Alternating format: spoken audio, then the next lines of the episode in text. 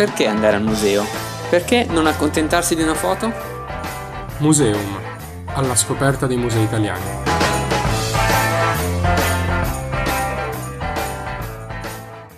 Bentornati a Museum, il podcast di Radio Statale che vi porta alla scoperta dei musei italiani. In questa puntata vi riportiamo in un museo di cui vi abbiamo già parlato tempo fa. È il museo del Liceo Classico Alessandro Volta di Como ehm, vi vogliamo riportare in questo museo per parlare di un progetto che, di cui avevamo iniziato a raccontare all'inizio, che sta andando avanti, e per cominciare a raccontare che cosa in particolare ha questo museo di così, possiamo dire, importante. Eh, in questa puntata abbiamo, diciamo, è una puntata particolarmente numerosa di ospiti. Allora, ci affiancherà anzitutto eh, un nostro diciamo dirimpettaio di radio, Andrea Zazzera da Breaking Lab. Ciao. Che è il nostro supporto diciamo tecnico e capirete perché eh, abbiamo avuto avete bisogno di un supporto più, specie, più specifico. Poi Andrea Fumagalli del, sempre del Museo Volta, grazie Andrea di essere qui con noi, e il prof Stefano Mercadante che si sta occupando delle ricerche e della catalogazione all'interno del museo. Esatto, una puntata ricca di ospiti e vorrei partire subito chiedendo ad Andrea che ha vissuto il liceo in primo piano e lo vive ancora come è nato il museo, come è nata l'idea del Museo Volta e eh, come è composta la sua collezione. Ok, dunque, come avevamo già raccontato l'altra volta, il, io eh, insieme a Chiara, che è l'altra ideatrice del, del, progetto appunto Museo Volta, il progetto inizialmente si chiamava, si chiamava La Natura al Liceo e entrambi, entrambi abbiamo fatto appunto il Liceo Volta e durante il liceo sapevamo dell'esistenza di questo museo all'interno della nostra scuola, ma eh, è sempre stato chiuso e non abbiamo mai potuto sfruttarlo anche dal punto di vista didattico. Eh, una volta usciti, grazie a Chiara che ha avuto questa idea appunto, abbiamo presentato un progetto di alternanza scuola-lavoro con i ragazzi all'interno del quale io ho insegnato una parte di fotografia e Chiara invece ha insegnato a mm, gestire i social media in ambito museale e abbiamo portato avanti il progetto con dei ragazzi che piano piano si è sviluppato e vedendo le potenzialità che c'erano all'interno del museo perché infatti questo è composto da all'incirca 10.000 reperti che spaziano da collezioni di zoologia, paleontologia, eh, conchiglie, erbari, va- diversi erbari, eh, moltissimi minerali. Eh, e da lì è partita appunto l'idea di eh, fare una campagna online, grazie anche all'appoggio di Fondazione Comasca, per cercare di raccogliere i fondi per riaprire appunto questo museo, per far sì che non rimanesse lì chiuso ne- nelle quattro mura del liceo fine a se stesso senza poter essere neanche utilizzato dagli studenti, ma per cercare appunto di eh, restaurare i reperti e di aprirli alla cittadinanza intera. Siamo partiti intorno a novembre del, del 2020, a tutt'oggi abbiamo raccolto circa 20.000 euro e quindi c'è stata una, una forte risposta da parte della, della, città e in generale grazie ai social media abbiamo avuto una forte risposta e un, abbiamo raccolto davvero molti fondi. Grazie a questi fondi infatti a breve partirà il restauro grazie alla collaborazione con eh, eh, l'Università degli Studi di Torino, probabilmente da settembre, dopo aver eh, perfezionato tutte le varie conven- convenzioni col- tra l'università e il liceo, partirà il restauro e grazie alla raccolta, sperando di raggiungere entro settembre, di 25.000 euro, riusciremo a, a catalogare e recuperare tutte le collezioni. Allora Andrea, ci dicevi che appunto la raccolta sta andando avanti, arrivato, siete già arrivati a un buon traguardo e, e sta iniziando il lavoro di catalogazione. In questo momento appunto in cui effettivamente eh, siamo tutti bloccati o comunque si stanno avendo difficoltà, come, sta, come state riuscendo ad andare avanti? Dunque, adesso il, il, momento è davvero difficile. Per quanto riguarda la catalogazione e il restauro, eh, come ti dicevo, partiremo da, da settembre questo perché eh, durante l'estate eh, i ricercatori in genere sono sul campo e quindi difficilmente lavorano a progetti all'interno di musei, eccetera. Stiamo sfruttando questo periodo per eh, portare avanti diciamo, la parte burocratica. Detto questo, chiaramente eh, la promozione sui social non si ferma, quindi io e Chiara eh, ogni tot andiamo al museo, creiamo dei contenuti per, eh, per, Instagram principalmente, ma anche per il sito web, per il blog che è portato avanti anche dagli articoli scritti direttamente dai ragazzi. E, e inoltre stiamo pensando anche a nuovi modi per cercare di raccogliere, di raccogliere fondi, chiaramente una volta che eh, la situazione Covid lo permetterà. Ad esempio stavamo pensando di costruire dei, dei mini set fotografici all'interno del museo accessibili a tutti gli appassionati di fotografia con diversi reperti diciamo a scelta e tramite una piccola donazione tutti potrebbero venire e provare a fotografare i reperti, provare già ad avvicinarsi un attimo a, a che cos'è effettivamente il museo fisicamente. Inoltre stiamo pensando a, a un catalogo fotografico da, da distribuire e eh, a una relativa mostra itinerante, eh, interattiva, quindi con, sfruttando dei tablet che sono all'interno della, della scuola, sfruttando anche il gruppo di fotografia di studenti che c'è all'interno quando potremo farlo per proporre sia all'interno della scuola che in vari punti eh, in giro per Como una sorta di presentazione di quello che potrebbe essere il, eh, il museo.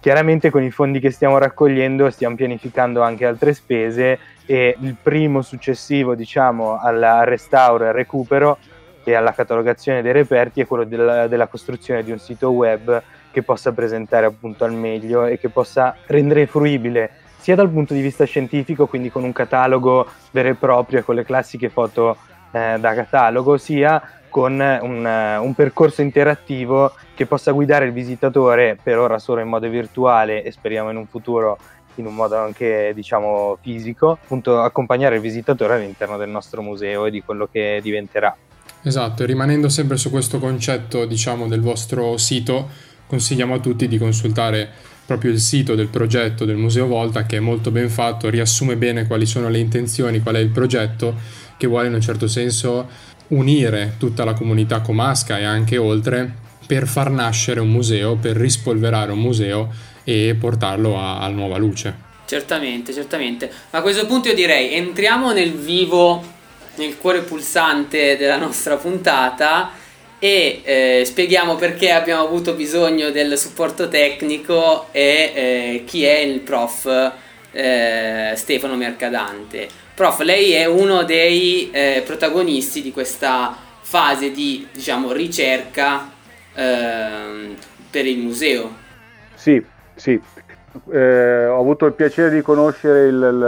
il, il museo quando sono entrato come docente eh, di scienze presso il Liceo Volta quattro anni fa e le potenzialità diciamo, del, del, del, patrimonio mi, mm, sono, insomma, mi hanno lasciato eh, basito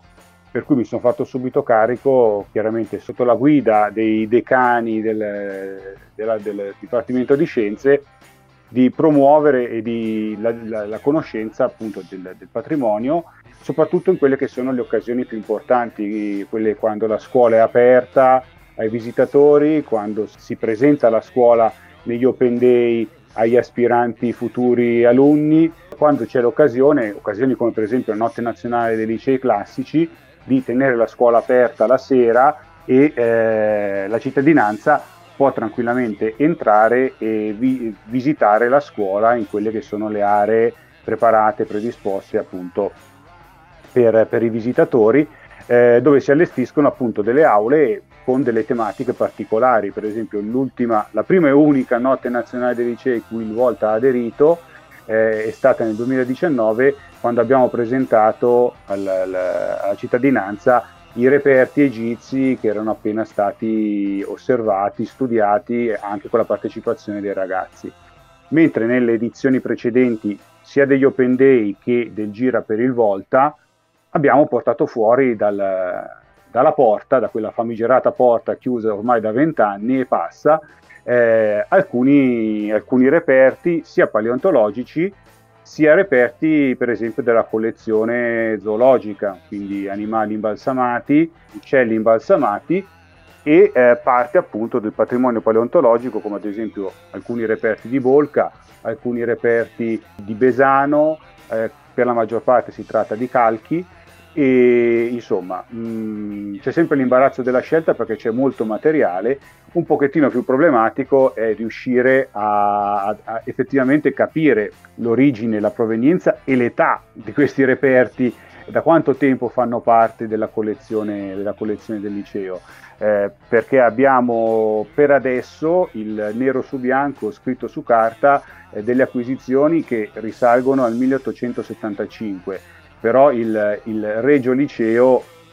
eh, esiste da più tempo, quindi eh, alcune addirittura sono delle donazioni ottocentesche, quindi questi reperti potrebbero essere in giro da molto più tempo, quindi ci capita di maneggiare dei, dei gufi imbalsamati che hanno 200 anni praticamente, la cosa eh, è, anche, è anche emozionante, è anche emozionante perché eh, a me vengono in mente le mani che hanno preparato questi, questi oggetti, mani che ormai non esistono più, di, di, di maestri che hanno, hanno, concretizzato il loro sapere, le loro competenze in questi oggetti e che oggi sono patrimonio della scuola e che domani devono diventare patrimonio eh, della cittadinanza. Questo è un po' il,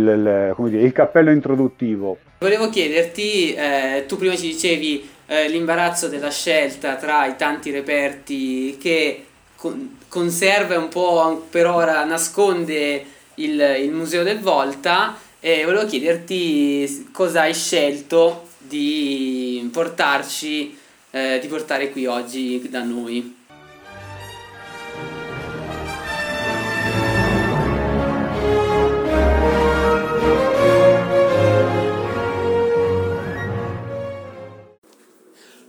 Tutti i reperti di cui ci sta parlando il professore sono pubblicati su Instagram, alla nostra pagina Museum Radio Statale. Cercateci, andate al post relativo a questa puntata e vedrete che troverete tutti i reperti con una breve descrizione in modo che possiate riconoscerli e ascoltandoci da Spotify, Anchor, Google Podcast potrete guardare il reperto mentre il professore ve lo sta descrivendo.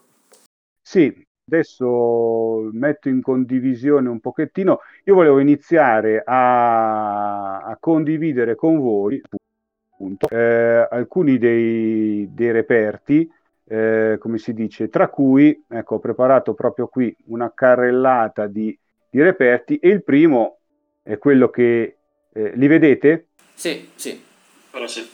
Perfetto. Questo è, questo è l'orso l'orso che eh, si trova all'interno del, delle sale del, del museo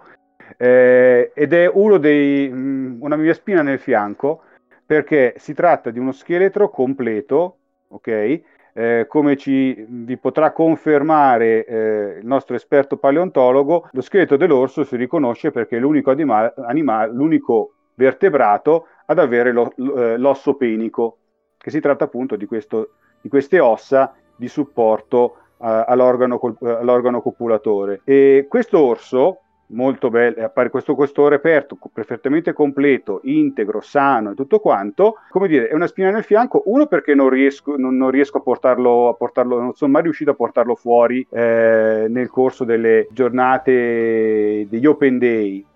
e poi di questo, di questo, orso praticamente non sono ancora riuscito in tre anni ad avere nero su bianco la sua origine, la sua provenienza da parte della scuola di questo magnifico reperto. La mia speranza è che si tratti di un, di un reperto autoctono, magari uno dei tanti orsi che eh, negli anni, nei secoli erano stati trovati proprio in provincia di Como. Eh, ci sono diverse pubblicazioni che parlano degli orsi trovati proprio nelle cavità carsiche presenti sul, sul lago di Como, alcune presso Moltrasio, alcune anche su in, in Valsolda, eh, per non dimenticare anche poi gli orsi che erano stati trovati presso il Buco del Piombo, anche quello una località tristemente cioè, famosa per i, per i fossili di orso, per i resti d'orso, ma anche famosa perché chiusa da diversi anni, non più accessibile eh, da parecchi anni e al centro di numerose polemiche proprio perché si tratta di un fiore all'occhiello della paleontologia lariana purtroppo non, non accessibile, purtroppo non fruibile. L'altro reperto su cui invece volevo soffermarmi un attimo, allora eh, si tratta di questo calco, eh, il calco di un eh, Lariosaurus balsami. Eh, il Lariosauro eh, è un rettile triassico okay, che è stato eh, ritrovato presso Perledo sul ramo lecchese del lago di Como ed è stato descritto da Curioni, se non erro, verso la fine dell'Ottocento. Okay? Eh, c'è un bellissimo libro di Giancarlo Colombo intitolato proprio L'Ariosaurus che racconta le vicende di, di, di, che sono ruotate intorno alla ricerca del, dell'Ariosauro, che tra l'altro recentemente, alcuni anni fa, era stata la, la storia del, del, mostro del lago di Como, era stata anche ripresa da Van des Fross in una sua, in una sua canzone. Si tratta appunto di un rettile acquatico eh, di dimensioni relativamente modeste. Noi quando pensiamo ai, ai dinosauri e ai, ai, sauri del Triassico e del Giurassico e del Cretaceo, pensiamo sempre a quelli di Jurassic Park eh, di dimensioni, come dire, titaniche, no? eh, ma in realtà buona parte della, della fauna aveva delle similitudini con la fauna attuale in termini proprio di dimensioni e eh, il lariosauro era proprio un piccolo rettile mh, cacciatore natante delle, delle, delle, delle acque triassiche. Ehm, diversi reperti mh, furono, diversi lariosauri furono trovati presso eh, le cave di Perledo eh, ma la maggior parte di questi reperti, e qui sta l'interesse di questo, l'importanza di questo calco, la maggior parte di questi reperti eh, fu distrutta durante il bombardamento di Milano durante la seconda guerra mondiale. Quindi uno degli interessi e secondo me una delle cose che dovremo andare poi anche a controllare, a verificare, è a quali esemplare di Lariosauro è riferito questo, questo calco eh, perché potrebbe essere l'ultima testimonianza di una collezione che è andata distrutta appunto eh, durante l'ultimo conflitto, l'ultimo conflitto che, inter- che, ha interessato anche l'Italia. Insomma, è anche emozionante avere tra le mani questo, queste testimonianze di qualcosa che può essere, che può essere ormai perduto irre- irrimedia- irrimediabilmente. Eh, gli altri reperti triassici fanno invece riferimento alla, alla zona di Besano. Besano eh, molto importante per la paleontologia italiana perché è una località che ha dato moltissimi, moltissimi reperti fossili. Eh, moltissimi reperti fossili di Besano sono andati distrutti anche loro durante la seconda guerra mondiale, altri invece si sono salvati eh, in collezioni eh, locali, come ad esempio la collezione proprio che è presente presso il comune di Besano, nel Varesotto.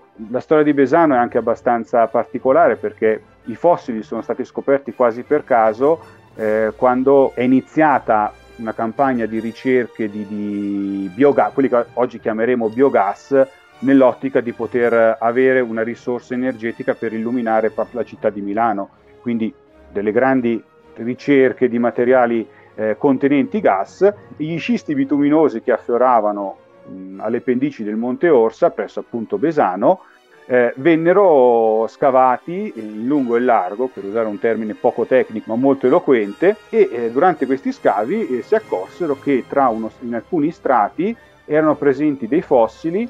e uno dei fossili più importanti trovati lì a Besano è proprio il Besanosauro, che fa parte della famiglia degli ittiosauri, eh, raggiunge, se ben ricordo, i 3 metri e mezzo ed è appunto eh, un, un, verte- un macrovertebrato acquatico con molto interessanti delle forti analogie per esempio con gli attuali delfini perché presenta una, un allungamento proprio del, del, del muso, ha questa, eh, queste pinne mh, che eh, come i delfini attuali derivano proprio dalla modificazione degli arti anteriori e posteriori. E tra l'altro mh, un ventre, mh, come si dice, costituito proprio da una gabbia toracica molto, molto possente, una pinna dorsale simile a quella appunto dei delfini moderni e tra l'altro era un uh, ovo viviparo, quindi nel, nel, suo ventre si schiudevano le uova e eh, dall'interno poi del ventre materno i cuccioli venivano liberati nell'acqua.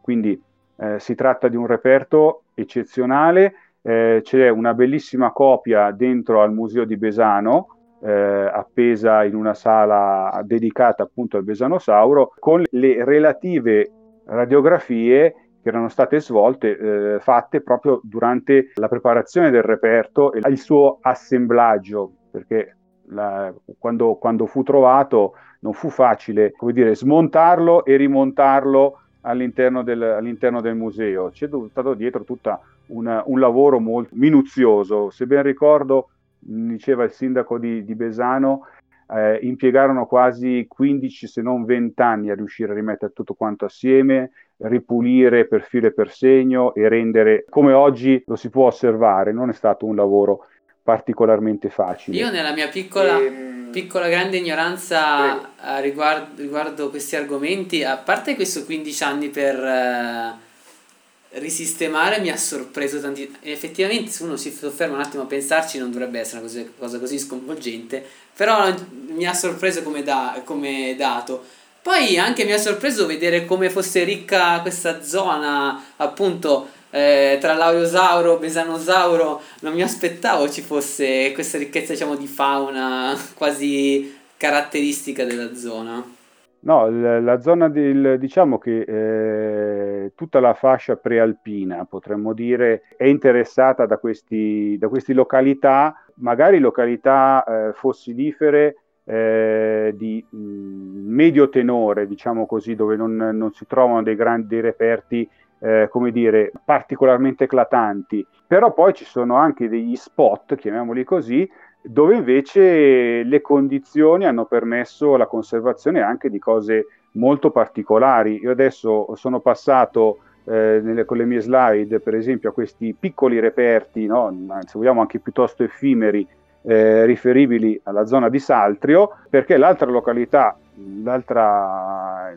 l'altra componente interessante che volevo presentarvi questa sera della collezione è la componente invece che proviene da Saltrio, che è una località praticamente a 10 minuti di macchina eh, da Besano, sempre sulle pendici del Monte Orsa, eh, dove anche lì negli anni sono stati trovati una buona fauna, se vogliamo, di, di, brachiopodi, di gasteropodi, come per esempio gli ammoniti, i nautilus, eh, le pleurotomarie, che sono delle, proprio dei gasteropodi del periodo giurassico, ma è stato trovato anche un importante dinosauro, in questo caso un vero dinosauro italiano, che è il Saltrio venator, con il contributo proprio di un eh, paleontologo amatoriale, diremmo, di un paleontologo dilettante, il signor Zanella, a cui, po- a cui, poi è stato anche dedicato il ritrovamento. Il nome, il nome completo di questo dinosauro è Saltriovenator zanellai, proprio per uh, ricordare il signor Zanella, io lo chiamo, dico signor Zanella perché ho, ho avuto il piacere anche di conoscerlo eh, alcuni anni fa, ormai sono tanti anni che, che, non lo vedo, che non lo incontro, perché capitava di, di incontrarsi alle, alle mostre di, di fossili, alle mostre di minerali, e l'unica cosa, lo ricordo perché aveva due bei baffoni, ho visto che adesso in occasione della presentazione del Saltrio Venator se li ha anche tagliati, per cui farò, farei un po' fatica a riconoscerlo. E il signor Zanella proprio ritrovò, eh, passeggiando per la cava di Saltrio, delle ossa particolari, delle ossa strane, e riconobbe proprio che non si trattava dei soliti reperti eh, di ammoniti piuttosto che di gasteropodi o di uh, altre cose, e appunto eh, chiamò subito la sovrintendenza, riuscì a salvare alcuni frammenti che hanno permesso poi di ricostruire questo importante dinosauro, uno dei, un predatore, se, se, ricordo bene dovrebbe essere ascrivibile alla famiglia degli allosauri forse, magari eh, Andre, Andrea sì, si ricorda... Le ultime ricostruzioni lo avvicinano più ai ceratosauri. E Andrea, cosa ecco, sarebbero allosauri, cetatosauri? Io faccio la, io sono, faccio la parte ignorante perché sono ignorante. Allora, allora uh, sì, allora, mh, mm,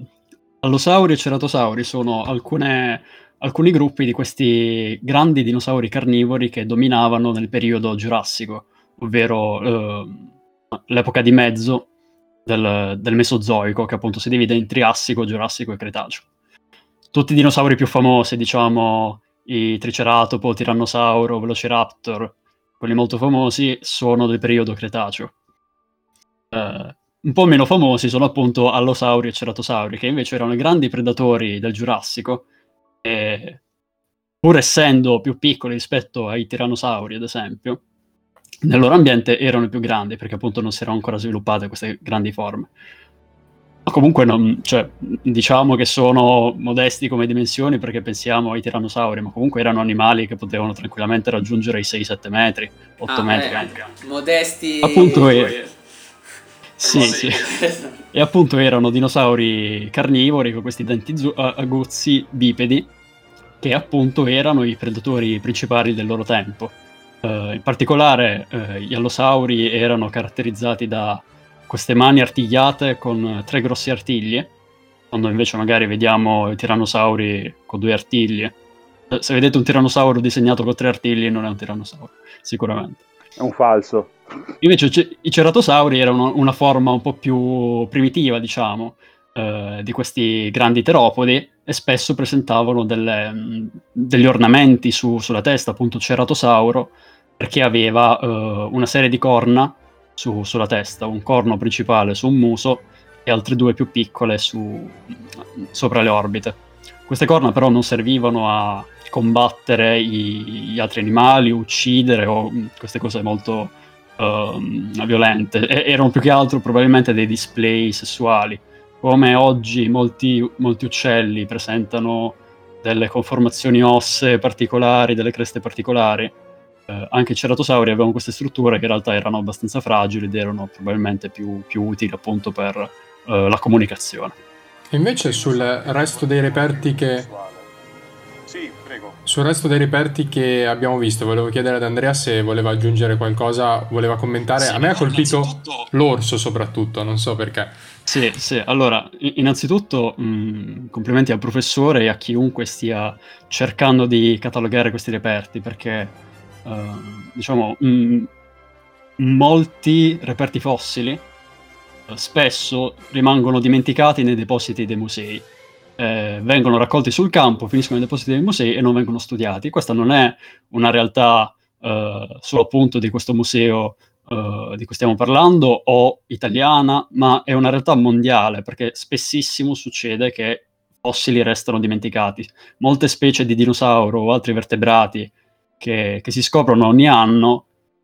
magari non sono state scavate e studiate, ma probabilmente qualcuno ha aperto un giorno un cassetto del museo e che è sta roba? e, e si scopre esatto. essere una nuova specie.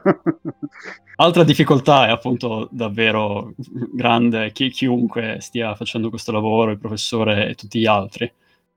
Togliere un, un reperto senza il contesto in cui viene trovato, quindi senza l'altezza dello strato, senza il tipo di roccia che c'era intorno, senza sapere l'orientamento anche rispetto allo spazio, uh, toglie molte informazioni scientifiche, a, dati scientifici al, al reperto. Cioè un, un, appunto un dente di squalo eh, in un cassetto non ha le stesse informazioni, non si possono ricavare da lui le stesse informazioni che potremmo ricavare da un, uno stesso identico dente di squalo che però è nella roccia, incastonato in una certa maniera, orientato in un certo modo. Uh, quindi nell'Ottocento, quindi quando queste collezioni venivano immagazzinate, non, non c'era questa cultura del definire bene posizione, strato, eccetera. Si, ci si basava principalmente sulla morfologia del reperto e quindi tutte queste informazioni andavano perdute. E appunto noi adesso che sappiamo che è una parte fondamentale mh, mm, il contesto in cui è stato trovato il reperto, abbiamo perso in realtà molte informazioni che difficilmente potranno essere eh, raccolte. Appunto, come diceva Simone prima, eh, l'orso dovrebbe essere Ur- Ursus speleus, ovvero l'orso delle caverne, che personalmente è una specie molto diffusa in Europa. Se ne sono, mh, mm, se ne sono trovate centinaia e centinaia di esemplari. E proprio perché è molto diffusa e si trova in molti musei, ogni volta che vado in un museo spero di vederne uno, perché è un animale che eh, mi interessa particolarmente, diciamo. Appunto, che cos'è Ursus speleus? Come suggerisce il nome, eh, speleus, quindi dal latino caverna, è un orso che è stato principalmente trovato quasi esclusivamente all'interno di caverne, grotte, in tutta l'Italia, in tutta l'Europa centrale e non solo. Probabilmente questi animali, che ricordiamo sono vissuti intorno ai 50.000 anni fa per poi estinguersi intorno ai 20.000 anni fa, andavano in letargo, quindi rifugiandosi nelle grotte, e durante il letargo, perché magari l'inverno era particolarmente rigido o perché avevano qualche eh, patologia progressa, dal letargo non si svegliavano più, quindi rimanevano, eh, il cadavere rimaneva all'interno della grotta. Questo aiuta i paleontologi perché mh, mm, il principale nemico dei fossili è l'erosione. Che un fossile si conservi è davvero un evento raro. Il fatto che ci sia un osso all'interno di una grotta lo protegge da tutta una serie di condizioni atmosferiche, possono essere neve, pioggia, vento, ma lo tiene anche in, una, in delle condizioni di umidità e temperatura più o meno costanti. Questo facilita chiaramente la conservazione. Quindi quest'orso è stato trovato in moltissime caverne, era grande probabilmente come gli attuali grizzly, quindi abbastanza grosso come, come animale, ma era principalmente erbivoro. Si sono fatti degli studi sui denti che hanno dimostrato che prevalentemente quest'orso mangiava piante. Ha dei denti molto spessi che, mm, che sono caratteristici dei, degli erbivori. Pur facendo parte del gruppo dei carnivori, questo animale si era adattato alla vita prevalentemente vegetariana. In realtà poi sappiamo che probabilmente integrava eh, nella sua dieta proteine, pesce, mh, mm, carne di qualche tipo, però prevalentemente mangiava piante. Può essere dovuto al però contesto questo... Mm, che so, climatico che ha, ha, avuto delle ripercussioni sulle specie. Esatto, esatto. Uh, diciamo che il periodo in cui si estingue questo animale, quindi circa 24.000 anni fa, poi a seconda delle stime, eh, è un periodo in cui si va verso un raffreddamento di tutto il pianeta. Eh, quindi quest'orso che era abituato a mangiare le piante vede col cambiamento del clima anche un cambiamento della vegetazione intorno a sé. E quindi magari mh, mm, non era più possibile sostenere in maniera efficace quel regime alimentare. Oltretutto, insieme all'orso delle caverne, c'era anche l'orso che sarebbe diventato l'orso bruno attuale, che a differenza dell'orso delle caverne eh, mangiava anche m- molta più carne, aveva una dieta più onnivora, quindi poteva adattarsi meglio a quelle condizioni che stavano cambiando in quel momento. Oltretutto, sempre più o meno in quel periodo, alla sua grande comparsa in Europa, Homo sapiens. Eh sì, eh, sì. Homo sapiens, appunto, probabilmente eh, mh, c'era una competizione. Ci ha cambiato la storia. Sì, esatto. Probabilmente eh, predava eh, l'orso delle caverne, ma sicuramente toglieva all'orso delle caverne anche l'habitat, ovvero le grotte, le caverne. L'uomo abitava le caverne e l'orso, nel momento in cui doveva andare in letargo, non trovava una caverna adatta e quindi eh, quest'orso delle caverne ha avuto una vita difficile per una serie di questioni e quindi alla fine si è, si è estinto. Diciamo che l'impatto del, dell'Homo sapiens sull'ecosistema è sempre stato piuttosto in, importante. Sì, sì, diciamo, pu- purtroppo abbiamo questa, questo talento, diciamo, nel riuscire a estinguere eh, le specie animali ovunque andiamo. Adesso, prof, lei, hai qualcos'altro da farci Prego. vedere? Allora, eh, io adesso se mi confermate vi stavo condividendo questa immagine ah, di sì, sì, sì, sì, Ecco, eh, l'altra, mh, l'ultima, l'ultima, componente della collezione paleontologica che vi volevo introdurre questa, questa sera era eh, la, la, collezione di, di alcuni reperti, un buon numero devo dire la verità, eh, proveniente dal giacimento italiano di Bolca. Alcuni parlano di Bolca come la laguna pietrificata perché si tratta di un contesto veramente particolare dal punto di vista della ricchezza e della tipologia eh, di fossili che si sono ritrovati in questo, in questo giacimento. Viene chiamata la Pesciara proprio perché eh, negli strati di questi calcari risalenti all'Eocene sono stati trovati una quantità sia di specie che di numero, se vogliamo, di esemplari di fossili eh, di pesce veramente importante. Si tratta di, un, di, una località conosciuta in tutto il mondo. Per fare un paragone potrebbe essere, ecco, come, come importanza simile magari ai calcari di Solnofen. Eh, Solnofen è un pochettino più antico rispetto a Bolca perché si tratta, eh, si tratta un, eh, del periodo giurassico se non sbaglio mentre invece qui siamo eh, mo- molto più, diciamo, relativamente più recenti, sui 50-60 milioni di anni fa. E eh, questa, da questa località è stata estratta e ancora adesso in maniera un pochettino più rallentata si continuano a estrarre dei fossili di pesci conservati in una maniera veramente eccezionale, con la possibilità di cogliere dettagli dell'anatomia questi pesci semplicemente mm, pazzeschi, sconvolgenti, con parti molli anche perfettamente visibili, dei campioni, degli esemplari integri, eh, proprio perché le condizioni di questa, di questa laguna eh, erano veramente particolari. Uno dei problemi della fossilizzazione, per esempio, è la decomposizione. Talvolta i pesci si fatica, è molto difficile trovarli interi perché se non vengono subito ricoperti da sedimenti, da fanghi in condizioni di forte anossia, la vescica natatoria comincia a dilatarsi per effetto della decomposizione, il ventre si dilata e alla fine il pesce letteralmente scoppia. Per cui eh, è difficile trovare il pesce intero, non perché ci sia qualcuno che se lo mangia, perché, ma perché durante la decomposizione il cadavere inizia a gonfiarsi, il cadavere insomma, il, il pesce inizia a gonfiarsi sotto la spinta dei gas che si producono all'interno del ventre, il ventre scoppia eh, disarticolando completamente talvolta solo la porzione ventrale, in alcuni casi proprio tutto il pesce, per cui uno dice un fossile di pesce si trova davanti una cosa appunto scoppiata, proprio perché il, la, la, vescica ha prodotto questo fatto, fatto da palloncino e a un certo punto ha prodotto l'esplosione del, del, del povero pesce. A Bolca invece le condizioni erano diverse, c'erano queste, queste, sacche, diciamo, in condizioni di forte anossia, dove si depositavano rapidamente, a causa magari di tempeste, correnti di torbida, grandi quantità di sedimento che andavano proprio a sotterrare, a inumare rapidamente i corpi dei pesci che si depositavano sul fondale, compattando rapidamente il sedimento, quindi impedendo alle, alla decomposizione di, di gonfiare, di, di, di dilatare i tessuti e di fare questo effetto palloncino. E quindi i pesci che si, che si riuscivano appunto a fossilizzare si fossilizzavano perfettamente intatti ed è possibile proprio andare a studiare l'anatomia di questi, di questi, di questi organismi, organismi che sarebbero paragonabili ad alcuni pesci esotici presenti attualmente degli, nelle, nelle, zone calde del pianeta Terra. I reperti che ci sono al museo, al Museo del Liceo Volta, sono particolari proprio perché oltre a presentare la conservazione di, classica di questa località, sono reperti anche molto antichi. Io ho,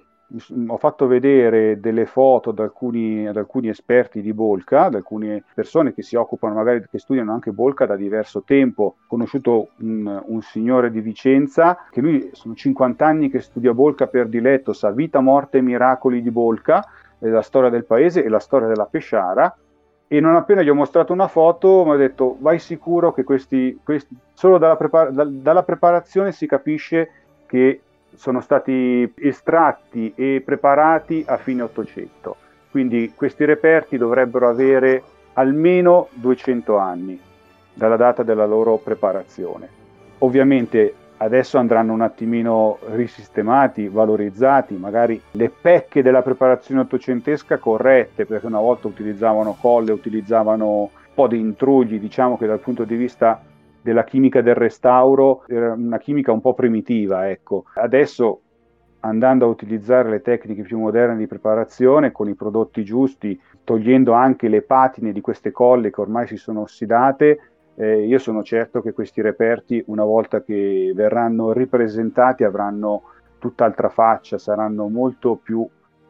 apprezzabili di quanto lo siano già adesso. Ecco, perché già la prima foto che avevo condiviso, il Rombus, è un pesce, è un campione veramente interessante, veramente bello, che opportunamente valorizzato, secondo me, potrebbe diventare tra i fiori all'occhiello della collezione museale.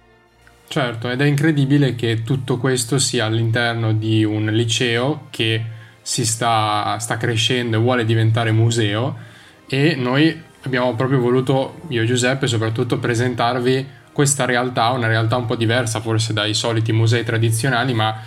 che, che stupisce per la ricchezza soprattutto dei materiali, o, o sbaglio? Beh, eh, io adesso, stasera noi stiamo parlando della, della, collezione paleontologica che è una porzione della collezione del, del liceo. Eh, certo. Ci sono dei, dei reperti, eh, tra l'altro, che provengono, non so se avete notato, magari sui cartellini ci sono anche delle indicazioni che sono, part, sono donazioni di alcuni eh, vecchi collezionisti, quindi persone che eh, nell'arco della storia del liceo, magari ex studenti, come spesso come, come, come supponiamo che siano andate le cose, che hanno deciso di donare parte della loro collezione, magari reperti che avevano a casa e che hanno scelto di donare. Eh, adesso, come faceva notare Andrea, il, la, la, la, difficoltà sta anche valorizzare in termini scientifici questi reperti perché una volta eh, le collezioni museali erano allestite con dei criteri un po' diversi rispetto a quelli, a quelli moderni, a quelli contemporanei. Eh, la collezione del, del, Liceo Volta nasce come Wunderkammer, come dire, sala delle, delle, meraviglie, delle curiosità, per cui ci sono dentro anche cose molto particolari, come vi dicevo eh, all'inizio, quando ci siamo sentiti, reperti egizi, eh, ci sono dentro animali imbalsamati eh, molto particolari, tra la popolazione mu- liceale è famoso e celebre il vitello a due teste. Quindi noi adesso dobbiamo andare a cercare tra le pieghe dei registri, tra i fogli dei registri, tutta la documentazione possibile che ci permetta di capire da dove arrivano questi reperti, perché un po' fa il, il, cartellino, un po' fa l'esperienza, per cui c'è chi riesce a riconoscere dei reperti semplicemente da, dalla matrice, dal, dalla, loro, dalla colorazione, dal tipo magari proprio di, di, di, fossile che è ascrivibile a una località piuttosto precisa del, del, della superficie italiana piuttosto che di altre località. Eh, io ho riconosciuto alcuni ammoniti di provenienza eh, del Dorset eh, del Regno Unito, ci sono dei fossili che provengono dalla Germania, però poi ci sono un sacco di fossili che eh, bisogna capire da dove arrivino. E sul registro, sul registro del liceo, uno dei registri che siamo riusciti a recuperare con un la- lavoro proprio di, come dire, andare a scavare in mezzo, in mezzo ai libri, libri vecchi, in mezzo alla polvere talvolta, abbiamo un registro che ci dice quando alcuni reperti sono entrati nella collezione, ma non ci dice, per esempio, da dove arrivino, come sono proprio materialmente dove sono stati acquistati, per cui c'è bisogno proprio di andare a cercare altro materiale, altro materiale in termini proprio di bibliografia per capire come sono stati acquistati, da dove, stati, da dove provengono effettivamente, come per esempio l'orso. Abbiamo questo scheletro mm, interessantissimo, ma non sappiamo da dove proviene. Magari la scuola lo ha anche acquistato, il liceo lo ha anche acquistato tempi lontani, per cui la nostra speranza per alcuni reperti, soprattutto quelli che sono stati comprati, è che ci sia in giro negli archivi della scuola un registro delle, delle spese eh, con annotato con precisione, con magari anche delle ricevute che ci permettono di capire da dove arrivino questi, questi reperti, che se no mh, mm, noi possiamo, possiamo, apprezzare in misura parziale. Ci sono magari reperti anche piccoli di dimensioni che, posso, che hanno un valore scientifico eh, anche elevato. Eh, l'orso è bello perché è grande, è spettacolare, è molto scenico, si potrebbe dire in linguaggio teatrale, però poi bisogna mettergli vicino anche un valore scientifico, capire se viene dalle grotte del lago di Como, se viene dalle grotte del Triangolo Lariano, se viene da una località anche lontana, potrebbe venire, che so io, dalla, dalla Germania piuttosto che dalle grotte croate, insomma, qualsiasi località d'Europa dove sono stati trovati questi orsi. Però sarebbe opportuno, necessario caratterizzarlo al meglio possibile proprio per dargli il massimo valore in termini scientifici e renderlo poi al pubblico nella sua, nella sua totale importanza. Certo, assolutamente. Appunto, penso che il focus di ciò che stiamo di questa puntata è appunto ehm, sottolineare come questa raccolta abbia delle potenzialità enormi proprio nel cercare di valorizzare tutti i reperti che all'interno, che sono stati purtroppo abbandonati o meglio dimenticati e che invece eh, ci, possono, ci possono ancora raccontare tanto. Poi purtroppo il discorso del contesto lo capisco benissimo anche io in archeologia, sempre in Ottocento, il periodo era quello, l'atteggiamento era quello un po' in tutto. E abbiamo tanti di quei, che ne so, corredi di tombe presi eh, sp- dispersi un po' in giro e oggi possiamo magari trovarci vasi estremamente pregevoli, però se non conosciamo il contesto purtroppo non possiamo capirne veramente il valore. Io volevo chiedere ai nostri diciamo, altri due ospiti se vogliono aggiungere qualcos'altro, e i nostri due Andrea. No, appunto, um, quando mh, per preparare appunto la puntata il professore mi ha fatto vedere Uh, sono andato un po' a vedere quali fossero i reperti. Io sono rimasto veramente mh, mm, senza fiato, sapendo che mh, mm, venivano da un liceo, che era il museo, o comunque quello che si vorrebbe far diventare un museo all'interno di un liceo. E, appunto spesso non, non, conserva roba del genere, spesso anzi si ritiene che uh, questa roba magari possa essere poco interessante per gli studenti, soprattutto in un liceo classico. Il liceo classico, la roba scientifica, un po' così, che poi in realtà io ho fatto il liceo, il liceo classico. Eh,